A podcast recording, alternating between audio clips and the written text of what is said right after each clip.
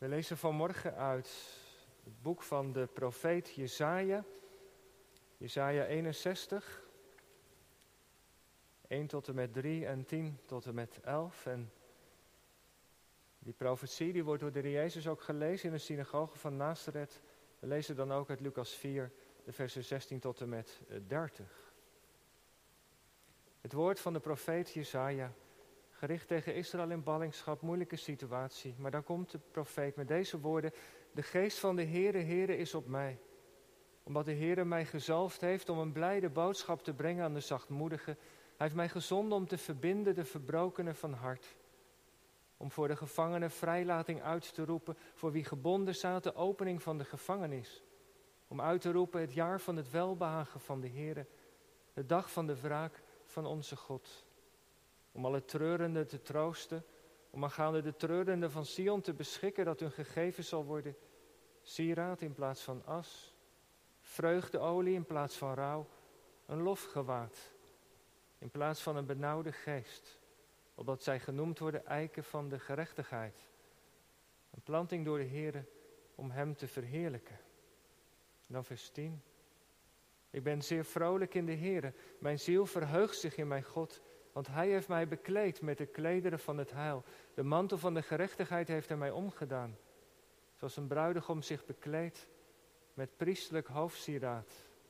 En een bruid zich tooit met haar sieraden. Want zoals de aarde haar gewas voortbrengt en zoals een tuin het daarin gezaaide doet opkomen, zo zal de Heere Heere gerechtigheid doen opkomen en lof voor alle volken. Dan gaan we naar het evangelie van Lucas 4, vers 16. En Jezus kwam in Nazareth waar hij opgevoed was en ging naar zijn gewoonte op de dag van de Sabbat naar de synagoge. En hij stond op om te lezen. En aan hem werd het boek van de profeet Jezaja gegeven. En toen hij het boek open gedaan had, vond hij de plaats waar dit geschreven stond.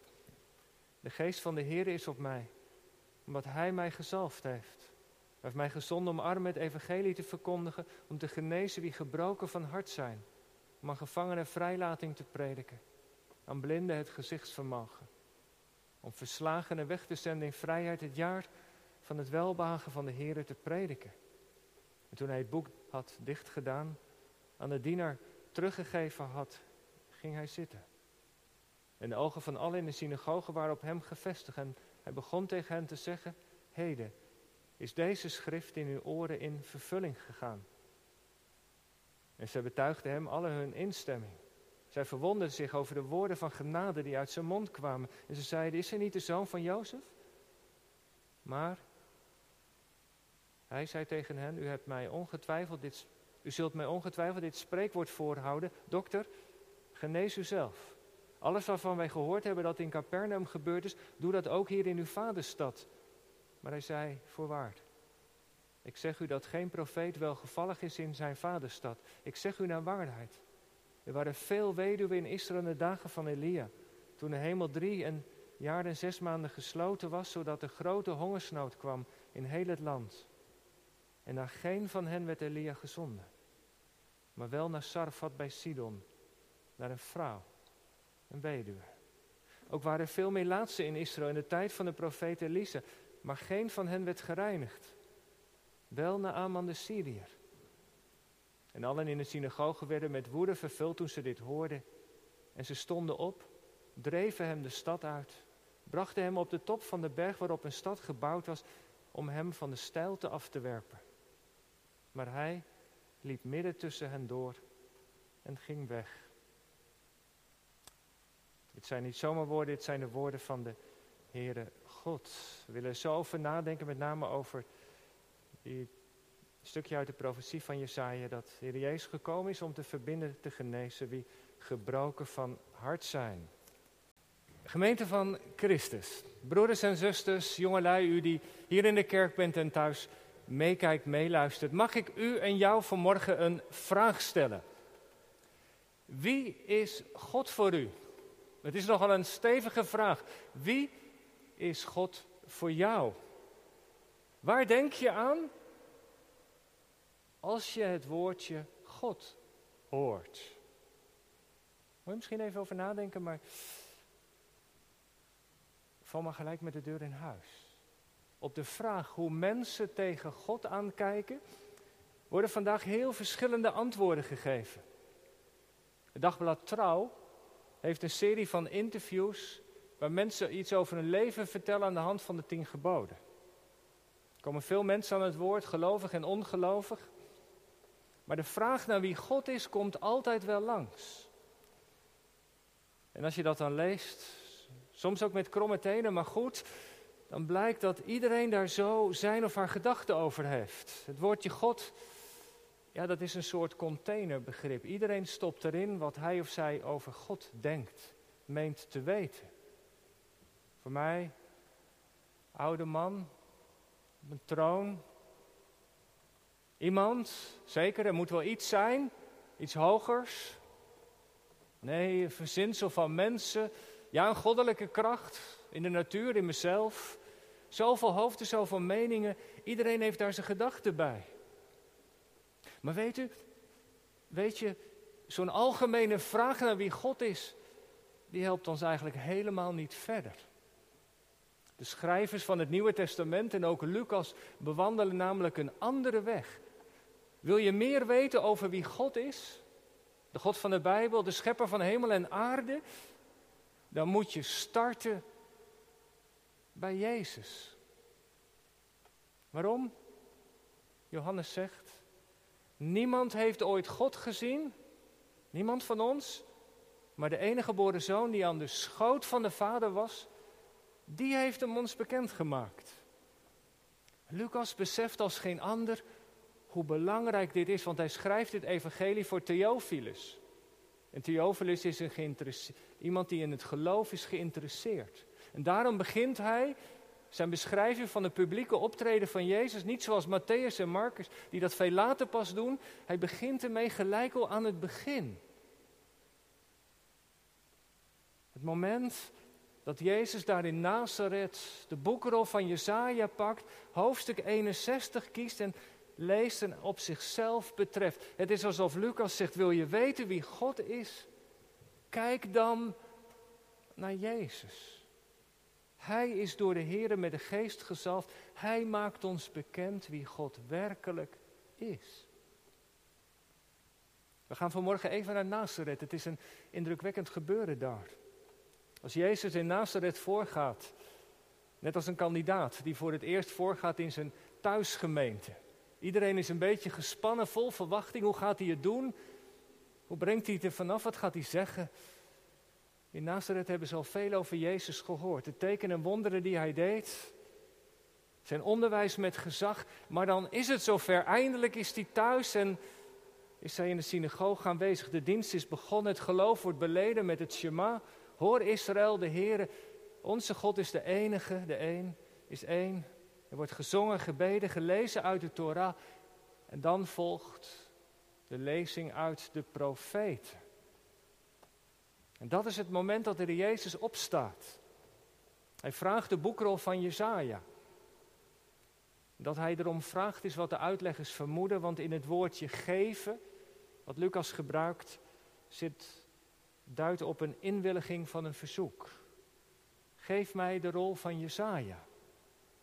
En ik krijg die rol in handen. Hij opent hem. Hij rolt de rol verder af tot hij dan komt bij dat hoofdstuk 61. En dan begint hij te lezen. Nog even een keer. De geest van de Heer is op mij omdat hij mij gezalfd heeft. Zie hem daar staan? Hij spreekt deze woorden uit. Hij heeft mij gezonden om een arm het evangelie te verkondigen, genezen wie gebroken zijn van hart, gevangenen vrijlating te prediken, blinden het gezicht, verslagenen weg te zenden in vrijheid, om het jaar van het welbagen van de Here te prediken. Wat een indrukwekkende woorden, om uit de mond van Jezus te horen. Je spreekt de Zoon van God, Hij die gezalfd is, om een heiland te zijn voor mensen met gebroken harten. Dit gedeelte uit Jesaja gaat over Hem. De schriften zijn het die van mij getuigen, zegt Jezus ergens. In elk woord, in elke profetie gaat het uiteindelijk over Hem. En we horen in de woorden nog naklinken wat er net daarvoor is gebeurd. Toen Jezus werd gedoopt, ging de hemel open, daalde de geest neer, zoals een duif neerdaalt, en klonken daar die woorden van zijn vader. Je bent mijn geliefde zoon. In jou, in u heb ik mijn welbehagen. Als Jezus die profetie pakt en leest, krijgen we antwoord op de vraag wie God is. Want Jezus zelf heeft gezegd, ik en de Vader zijn één. Wie mij heeft gezien, heeft de Vader gezien. Je moet, zegt Lucas, starten bij Jezus. En in Hem komt God naar ons toe als een heiland. Het evangelie dat Jezaja aan de ballingen mocht verkondigen, dat klinkt daar nu die morgen, die avond, beter gezegd, in de synagoge. Jezus spreekt voor eigen parochie. En als hij dan de, de, de Isaiah 61 heeft gelezen, dan geeft hij de rol weer terug. En dan volgt de kortste preek ooit. Heden is deze schrift voor uw oren in vervulling gegaan. En Jezus gaat weer zitten. Hier spreekt de Zoon van God, de gezalfde van de Vader. En hij vertelt waarvoor hij is gekomen. Dit tekent zijn bediening. Dit is om zo te zeggen God ten voeten uit. Een heiland. En die oude profetie van Jezaja 61 vormde samen met 60 en 62, die drie hoofdstukken, vormden samen het hart van het derde deel van Jezaja. Daar vinden we heel veel beloften over het herstel van Sion, over wat God met Israël gaat doen en met de heidevolken. En Jezaja mag deze profetie doorgeven aan de ballingen in Babel. Ze zijn ver weg van het beloofde land. Ze hebben hun huizen verloren, het land, ja praktisch alles. En op die lange voettocht van 800 kilometer van Israël naar Babel zijn ook heel veel mensen overleden. Kinderen, ouderen, vandaag. Het leven is door diep verdriet getekend, de toekomst onzeker. De harp hangt aan de wilgen. En dan komt een profeet met deze woorden. God is hen niet vergeten wat ze dachten. God heeft zijn handen niet van jullie afgetrokken. Wat ze waren gaan geloven. Hij komt naar ze toe. Om ze uit te leiden. En als Jezus dan deze woorden van Jesaja 61 daar in Nazareth leest, dan, dan, dan zit Israël ook in een moeilijke tijd. De Romeinen zijn oppermachtig, het volk is nog steeds als het ware in ballingschap. Het is niet vrij om God te dienen in het land. Die heidenen, die horen er niet. En net als in de tijd van Jezaja waren daar ook in Israël stemmen die zeiden, ja dat is nu, daar hebben wij het nu naar gemaakt. We hebben gezondigd, we zijn de Heer ontrouw geweest en daarom zijn die volken, daarom zijn die Romeinen gekomen. Dit komt ervan. We maken ons meer druk om onszelf dan om de dienst van God. We hebben de situatie aan onszelf te danken. Dat waren stemmen die klonken. Je kunt het je wel voorstellen. En wat maakt die preek van Jezus nou zo bijzonder daar in Nazareth? Is omdat hij uit die oude profetie één zinnetje weglaat. Als je Jesaja 61 vergelijkt met Lucas 4, dan zie je dat. Jesaja zei nog dat de gezalfde was gekomen om uit te roepen het jaar van het welbehagen van de Heer en de dag van de wraak van onze God. En Jezus stopt daar net voor. Dat zinnetje over die wraak leest hij niet. Want die wraak van God, dat staat over het oordeel van God, over de zonde en het kwaad van onze mensen. Wat Israël heeft gedaan in de volkeren, daar komt God op terug. Er komt een dag dat hij recht zal spreken. Dat hij dat allemaal aan de kaak zal stellen, zal oordelen. Maar dat zinnetje leest Jezus niet. Hij stopt als het ware, zou je zeggen, te vroeg. Nee, het is niet te vroeg. Waarom, waarom noemt Jezus dat niet? Dat zou toch terecht zijn? Nee, hij noemt het niet. En dat is nou het evangelie, omdat hij zelf dat oordeel draagt. Op Golgotha draagt Jezus het nee van God tegen de zonde, tegen het kwaad, tegen alles wat in ons leven in de wereld niet goed is. Hij heeft dat oordeel gedragen en weggedragen. En, en de tijd tussen Golgotha en, de eindafrekening, om zo te zeggen, de jongste dag, dat is nu de tijd van de genade geworden, de tijd van het welbehagen van de Heer. Dat is het evangelie. Wat nog steeds mag klinken. En de mensen daar in Nazareth, die, die proeven dat ook. Ze zijn verwonderd over de woorden van genade. Die over de lippen van Jezus komen. En gemeente, u die thuis meekijkt, meeluistert, wat ik nou zo hoop en wat, waar ik om bid, is dat wij ons ook over die genade van God verwonderen. Dat God in Jezus naar ons toe komt, om zo te zeggen, met open armen. Nog steeds. Met een blik vol genade. Ja, ook naar mij. Naar jou, naar u, naar ons, die dat niet verdienen. Als je dat tot je laat doordringen, dan doet het toch wat met je hart of niet? Verwonder je daar wel eens over? Dat je mag zijn. Dat God je vader, dat je hem je vader mag noemen. Dat zijn vergeving er is, dat hij elke dag klaar staat, zo te zeggen, voor ons. Ja, maar al die andere dingen in mijn leven die niet op orde zijn, niemand weet ervan. Heeft Jezus dat dan ook gedragen? Alles. Alles. En dat is het evangelie. En daar staat hij, zo wil hij heiland zijn, daarvoor is hij gekomen. En als dan die woorden van die profetie klinken, zie je daar een foto in van wie Jezus ten diepste is, wie God is. We kijken hem in zijn hart. En ik vat het nu maar even samen vanmorgen met dat zinnetje. Hij is gekomen voor verbrokenen van hart. Want als u even meekijkt, de armen, uitleggers wijzen daarop dat het wat meer algemene termen zijn. De armen, dat zijn mensen die met lege handen staan, die ook niet bij machten zijn om een situatie te kunnen veranderen. Gevangenen, mensen die gebonden zijn. Structuren, zondige patronen, verslavingen misschien. Blinden, dat, dat kun je niet zien, dan zie je niet verder, dan heb je geen hoop en geen perspectief. Verslagenen. Kun je zijn als je murf geworden bent door de dingen in je leven die anders liepen. Die tegenslagen elke keer weer. Die moeheid die daar vandaan komt. Al die dingen samen. Die komen samen in dat woordje gebroken van hart. Het hart, dat is de plek waar de beslissingen vallen. De hart is de plek waar Gods geest werkt. Het hart waarmee je de Heer weer lief hebben. Wat vaak ook zo vaak ten dele is. Ons hart, dat ook zo aan ons trekt. Dat ons ook weer bij Christus ook vandaan trekt. Dat soms zo eigenzinnig is, dat hart. Zegt Jezus, daar lopen barsten en scheuren doorheen. Het grondwoord in het Hebreeuws over breken, gebroken van hart, dat wordt gebruikt voor een vaas. Prachtige vaas die kapot gevallen is, die is gebroken in allerlei stukjes uiteen. Dat is het beeld wat Jezaja heeft. Gebroken. Zo kun je voelen dus. Dat je leven niet aan Gods bedoeling beantwoordt. Dat je worstelt met verkeerde neigingen en daar niet mee verder komt. Dat je belangrijke keuze je eigenlijk je schuift het maar steeds voor je uit. Dat ja maar.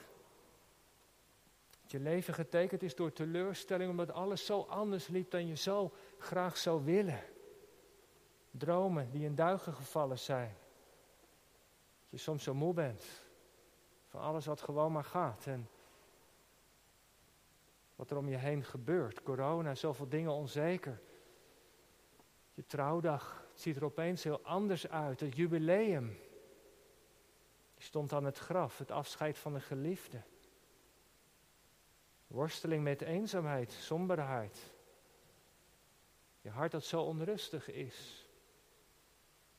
Lieve broeders en zusters, vanmorgen roept het evangelie ons op om niet naar de omstandigheden te kijken. Niet te blijven kijken naar wat we niet hebben, maar ons oog te richten op Jezus. God heeft Hem gezalfd om een heiland te zijn voor mensen met gebroken harten. Die de moed hebben verloren misschien, mensen die die gebroken stukjes niet bij elkaar krijgen. Jezus weet daar raad mee. Dat weet hij als geen ander. Wat doet hij? Jezaja zegt hij verbindt gebrokenen van hart. En bij Lucas lezen we hij geneest gebrokenen van hart. Verbinden, genezen. Er zit alles tussenin Als je iets verbindt, nou ja, dan, als je een wond verbindt, dan bedek je dat, dan kun je weer verder. Wordt het verzorgd, doe je een ijspek op je hoofd en hopelijk geneest het ook weer. Genezen. Soms neemt Jezus de angel van de ziekte weg. Middelijke wijze of als antwoord op het gebed. Verbinden, genezen. Dat omvat alles. Hij is erbij betrokken. Zo is hij een heiland, gezalfd om dat te doen, totdat de jongste dag komt. Ik moet denken, tijdens de voorbereiding van de preek moest ik denken aan de lied van Marcel Siemer. Het heet Hij is erbij. Soms brengt God de storm tot stilte, soms leidt Hij ons er doorheen. In de stormen van het leven zijn we niet alleen. Soms geneest Hij ons van ziekte, soms laat Hij het lijden toe. Hoe het ook zij, hoe het ook zij. Hij is erbij.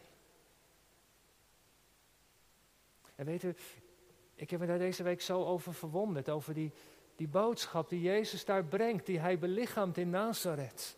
Ik vind dat zo'n geweldige boodschap. Het evangelie is zo rijk dat Jezus raad weet met alles in mijn leven. Uw leven ook, de gebrokenheid, de donkere kanten. En dat hij zo'n bewogen heiland is. Hoe kan het? Dat zoveel mensen hem niet kennen. Hoe kan het dat zoveel mensen hem buiten de kerk niet willen kennen? Hebben wij hen wel een juist beeld van Jezus gegeven? Hebben wij hem wel gepresenteerd zoals hij zich in Nazareth bekend heeft gemaakt? Voorgeleefd? In de buurt waar we wonen? Ik had al zeer onlangs een gesprek met een jong volwassene. Komt niet in de kerk. Ik dacht, laat hem weer eens bellen. Of laat eens weer even contact hebben. En hij zei eigenlijk, dominee, allemaal prima. Zorg in wat u doet, maar, maar het spijt me. Ik heb gewoon niks met de kerk. Ja, gemeente, dat kan. Maar het gaat niet om de kerk. Het gaat om Jezus. Hebben wij misschien te veel over de kerk gepraat en te weinig over de Heer Jezus? Het zou kunnen. Ik neem die vraag voor mezelf als huiswerk mee. Die prachtige boodschap die Jezus brengt, voluit de evangelie, daar knapt de mens van op. Maar het is ook confronterend. Ja, dat ook. Dat zie je ook in Nazareth. Leg ik toch even de vinger bij vanmorgen. Die boodschap die hij daar brengt, als hij daar zo staat in die synagoge, die roept ook weerstand op. Aanvankelijk de woorden van genade worden herkend, maar, maar dan verandert de sfeer. Jezus merkt dat in eigen parochie er ook verzet komt, juist tegen die genade. De wonderen, de tekenen willen ze wel, maar Jezus zelf niet. Dokter, genees u zelf maar. Zit een steekje bij je los. Die ruimhartige genade van God die botst, die schuurt. De mensen zijn sceptisch. Eerst zien, maar geloof, en dan geloven. Nou, je kunt je er ook wel iets bij voorstellen. Zou het echt waar zijn wat ze zeggen over Jezus? Moet het nog maar zien. Als het echt waar is wat, wat hij daar vertelt, dan betekent dat er ook door mijn hart breuken en scheuren lopen. Dat ik ook een mens, zoals ik hier sta, een gebroken hart heb. Dat door mijn hart een breuklijn loopt van zonde, van gebondenheid, van dingen die anders moeten, van ongeloof. Ben ik echt zo slecht, Jezus? Ik moest denken aan die oudste zoon in de gelijkenis van die verloren zoon. De ruimhartige genade van de vader naar de jongste zoon. Daar had hij zoveel moeite mee. Ja maar. Weet u, als wij broeders en zusters, als wij in onze jamaars blijven steken, dan gaat het heil van God kan niet bij ons binnenkomen. Dan gaat het heil van God misschien wel aan ons voorbij. Want dat zegt Jezus. God laat zich niet tegenhouden. Als hij niet in Nazareth zijn heil kwijt kan, wat zegt Jezus? Dan gaat hij naar het noorden, naar Sidon. Is daar onder al die mensen daar in weduwe. Als het moet, gaat hij naar Sidon. Weduwe die ten einde raad is en God ontfermt zich over haar via de profeet. Al is het een Melaatse generaal uit Syrië. God ontfermt zich over hem. Want God wil niet dat iemand maar verloren gaat. Jezus is gekomen om gebroken harten te verbinden en te genezen, ook mijn hart. Ook een jager, ik ga afronden, zei over Europa dit. Europa, Jezus lijkt hier in Europa wel op een steeds kleiner wordende stip in de achteruitkijkspiegel. Stip die steeds kleiner wordt. Als ze Jezus horen zeggen daar tegen de mensen in Nazareth, geen enkele profeet is in zijn vaderstad welkom, dan geeft dat te denken, is hij welkom in ons midden. Elke keer weer als we samenkomen, ja Heer Jezus, bent u ook in ons midden, zeg het maar. Of is hij niet welkom met die genade? Geldt het ook niet voor Europa? Lange tijd Jezus vaderstad geweest, het centrum van het christendom. En we zien dat de kerk elders groeit. De weduwen van Sarfat en de Naamans van Syrië. Ze komen uit Laos, China en noem maar een aantal landen op. Ze komen tot geloof. Ze hebben niets, maar ze ontvangen alles. En ze ontdekken Jezus als een heiland. Dat vraagt God van ons. Geen sepsis, geen ongeloof, maar maar overgave. Vanmorgen. Overgave, wat is dat? Dat is erkennen dat mijn hart genezing nodig heeft. En dat is ook aan Heer Jezus vragen om te komen. Met zijn heil, met zijn vergeving, met zijn genade, met zijn kracht, met zijn nabijheid. Elke keer weer. Hij doet niets liever. Gemeente, dat is het evangelie. Dat Jezus die heiland is voor gebroken harten. Dat mag ik u verkondigen vanmorgen. Geloof het. En leef eruit. En weet u, God zal uw hart, ons hart vervullen. Met zijn vrede, een lofgewaad. In plaats van een benauwde geest. Amen.